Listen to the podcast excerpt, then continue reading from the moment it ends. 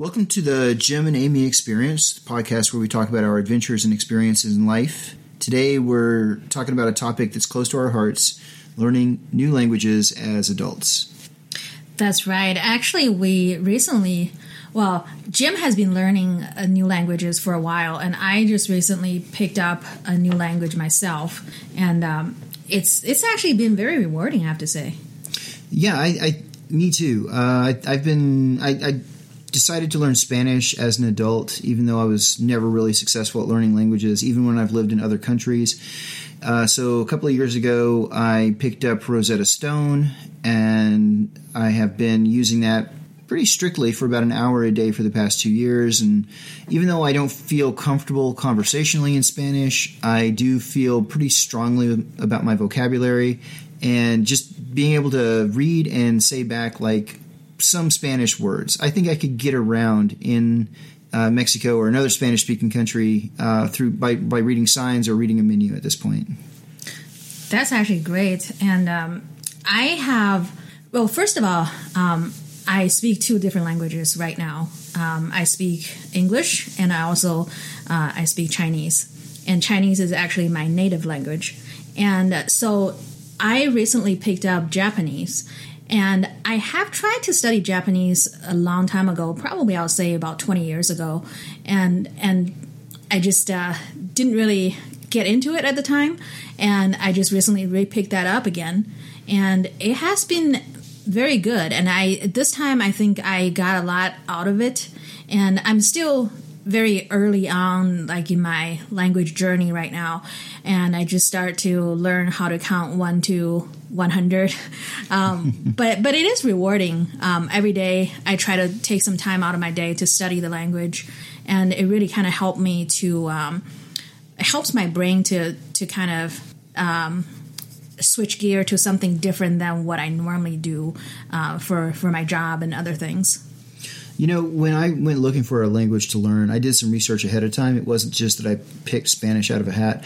And uh, I, I at first I, I googled what's the most commonly spoken language in the world because I thought in my head, well, maybe I can learn that language. And it turns out that it's uh, I already speak it. English is the most commonly spoken second language in the world, and Chinese is the most commonly spoken language in population wise. However, uh, of course, Chinese is primarily spoken. The language itself is spoken in one country.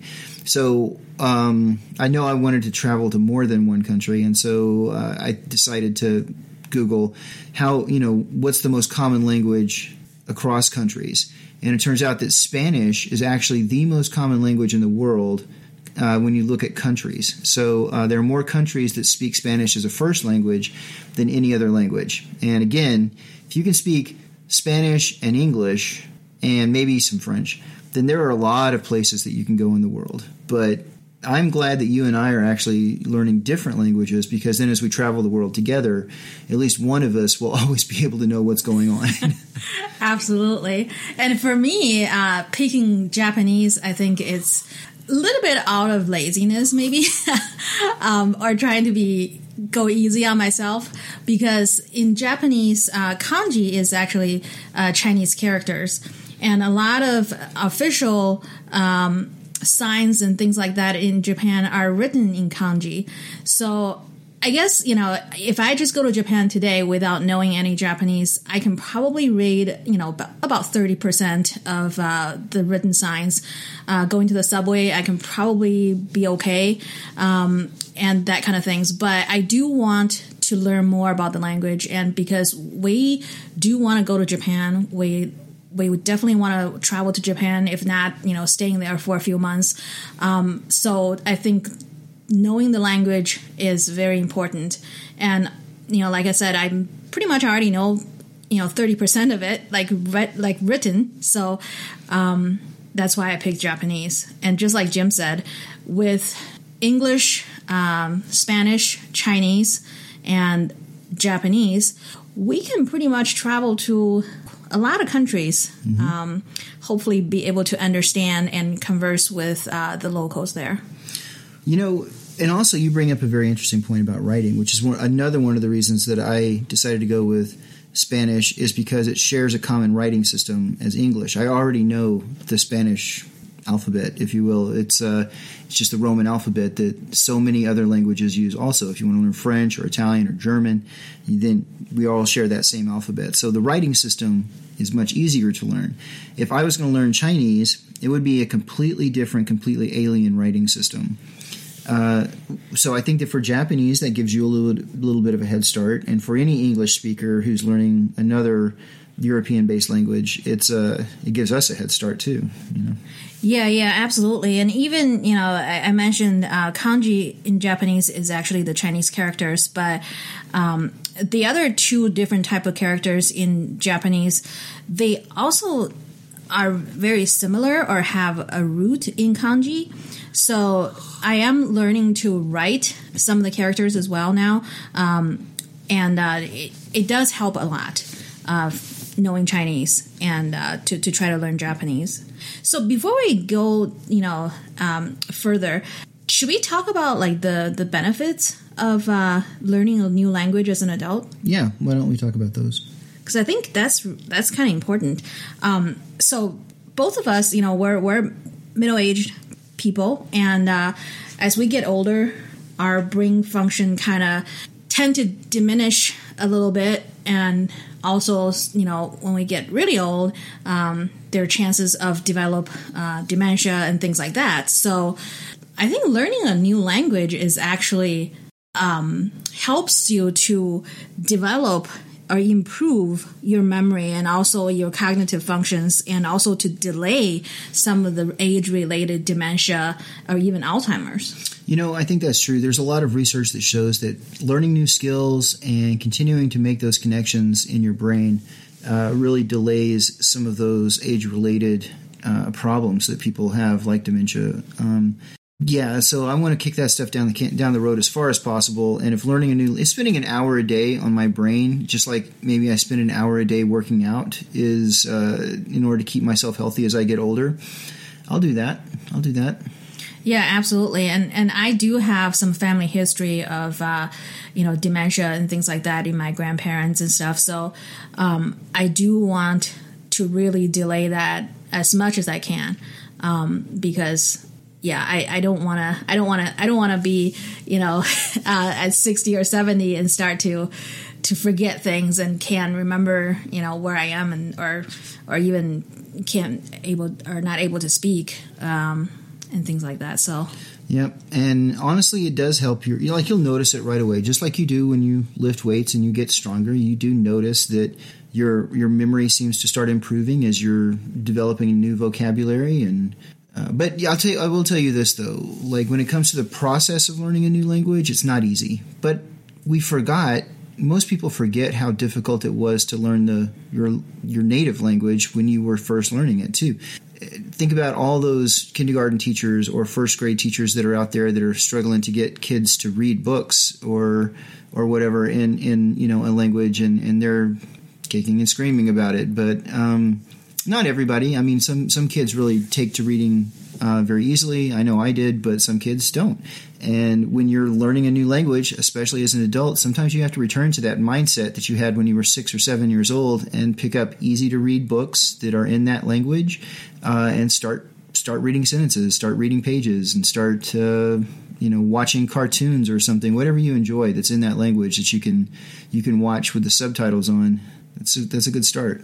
Yeah, absolutely. And I, I mentioned earlier that I I speak uh, both Chinese and English, and English is my second language actually. And I learned English when I was a teenager. I really learned English when I was a teenager. Uh, even though when I was very young, um, my parents put me in English classes to learn English, but I just always thought that was really stupid, a really stupid idea because I would never speak that language. um, but fast forward a few years, uh, I find myself here in the U.S. and uh, uh, have no idea how to say anything. So, um, really, for me, learning English as a teenager, um, I think it's it's just you know being immersed in the language in the environment. Um, I remember sitting at the uh, dining room table and just watching um, soap operas. because when I first came here, I didn't go to school, and for the first month or two, and uh, I literally just sat there and watched uh, soap operas, and I had no idea what they were saying, but I kind of can see like through their actions maybe what they're doing, and I kind of just you know in that way, I sort of subconsciously learned the language, and um, and also watching you know all kinds of TV like um, I don't know Three's Company, Chip, like all of those TV shows, you know, back in the in the uh, late '80s, early '90s. So that that's kind of how I learned a second language. You know, and I, I do want to put this out there. You didn't come to the United States and learn English as a, t- a small child. Like you were already a late in life teenager uh, when you came to the United States and you didn't speak English. So it's not like you your English level today is equivalent to a native, you know, whereas you actually didn't start learning English until much later. So yeah, I think like I said, being immersed in the environment really helped. Because um, right now I you know I'm I'm learning Japanese, but I am not immersed in that environment. I don't have anyone that speak Japanese around me, and it makes it um, much harder. Um, to to really improve. Um, and I think, but you know, th- there's always a, a, process that you go through. But I think the more that I I learn, the more I watch, you know, like you said, like watch videos or watch uh, anime or shows and things like that, then you can probably pick up more. And especially in today's world, there's so much information out there compared to when I was, you know, younger, when I was first learning English. Um, there's a lot of resources out there that you can use. And Jim mentioned Rosetta Stone. Um, I also have a subscription to Rosetta Stone, and I use that to learn Japanese. And also, there's um, another. Uh, I think it's another. Um, I don't know if a tool is the right word, but it's it's called Japanese from Zero, and it's actually a show on YouTube that I watch and I learn with it and uh, is this American guy who used to live in Japan and uh, and decides to um, uh, teach Japanese to non-Japanese speaking people. And there's a book that accompanies that lesson or his class. So I find that to be very useful. Yeah, I think that you can pretty much turn on YouTube 24 7 in whatever language that you're wanting to learn and you can be immersed in it. And here's another, here's another, just a little tip. This is not sponsored or anything else by, by anything. It just happens to be something that I use.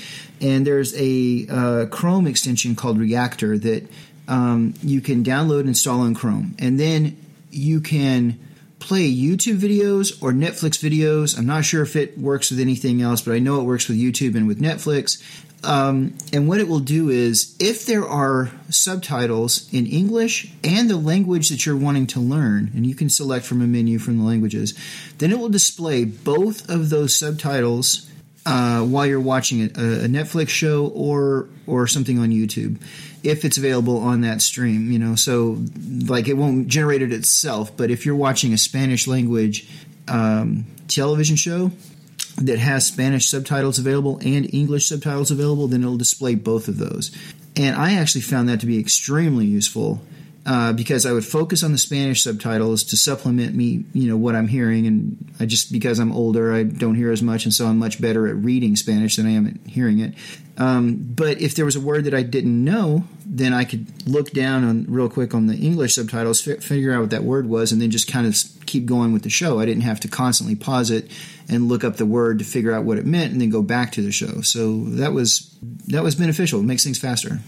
Also, you did some tutoring online as well, right? That's also true. Again, not sponsored, but uh, I use a site called italki, uh, which is fantastic. It is awesome, and it's pretty inexpensive depending on the language that you want to learn. For for Spanish, it's for Spanish. Um, what what basically the site does is it connects you with an online tutor. You have a video session with them for thirty minutes or an hour, depends on how long how much time that you're paying for, um, and costs are relatively cheap. I think the lowest that I paid was five dollars, and probably the most that I paid was about fifteen dollars for an hour.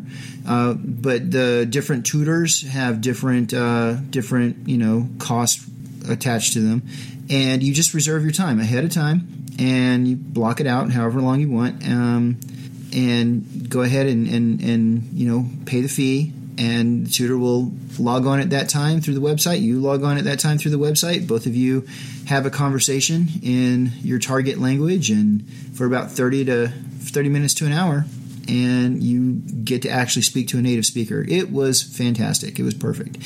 And they have different languages, right? They have all all kinds of languages on there. They do. They they actually have just a ton of languages. They they have a ton of languages. So yeah, whatever you're looking for, I'm sure you can find it. Yeah, I think I I will try that when I get to that stage because right now, like I said, I'm still. Uh, very basic, uh, very introductory level learner of Japanese. So when I get to that level where I can uh, converse a little bit, then I think I'll try that service too. But you know what? Like, I know that you're not a big anime fan, but you do have one anime that you really like to watch, right? I do. Yeah, I I, I like to watch uh, uh, Black Butler. It's a it's a really fun.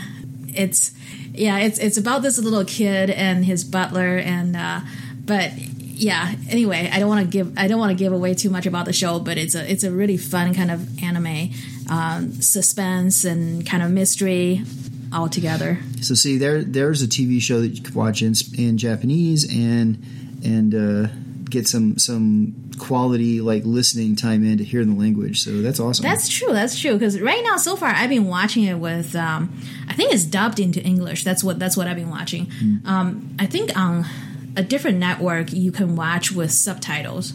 So I believe I'm watching on Hulu right now, and uh, that's dubbed into English. All right.